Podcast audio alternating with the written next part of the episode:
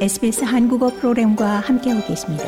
sbs.com.au/korean에서 더욱 흥미로운 이야기들을 만나보세요. 퀸즐랜드주에서 졸업 파티에 참석하는 학생들이 이 당국에 더 많은 지원을 요구하고 나섰습니다.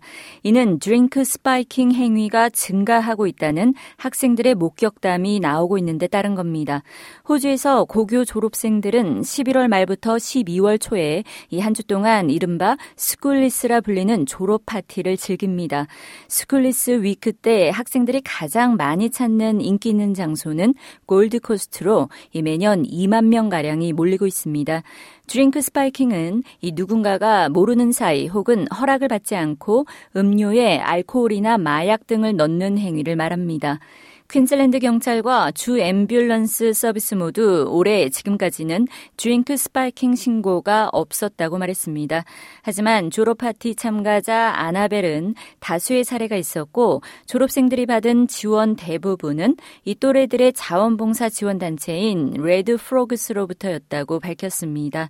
그녀는 경찰은 이 사람들이 그저 과음을 한 것이라 여기고 spiking 사건을 무시했다고 주장했습니다.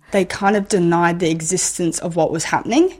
Like they were just kind of standing out, standing around, kind of controlling the crowd that had formed. 아나벨은 경찰이 일어나고 있던 일의 존재를 어느 정도 부인했고 그저 서서 돌아다녔으며 앰뷸런스 주위에 모여든 군중을 통제하거나 이 루피에 취한 이들 주변에 서 있기만 했다고 말했습니다.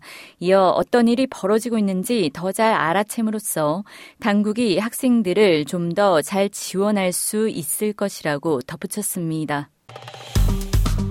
좋아요, 공유, 댓글, SBS 한국어 프로그램의 페이스북을 팔로우해 주세요.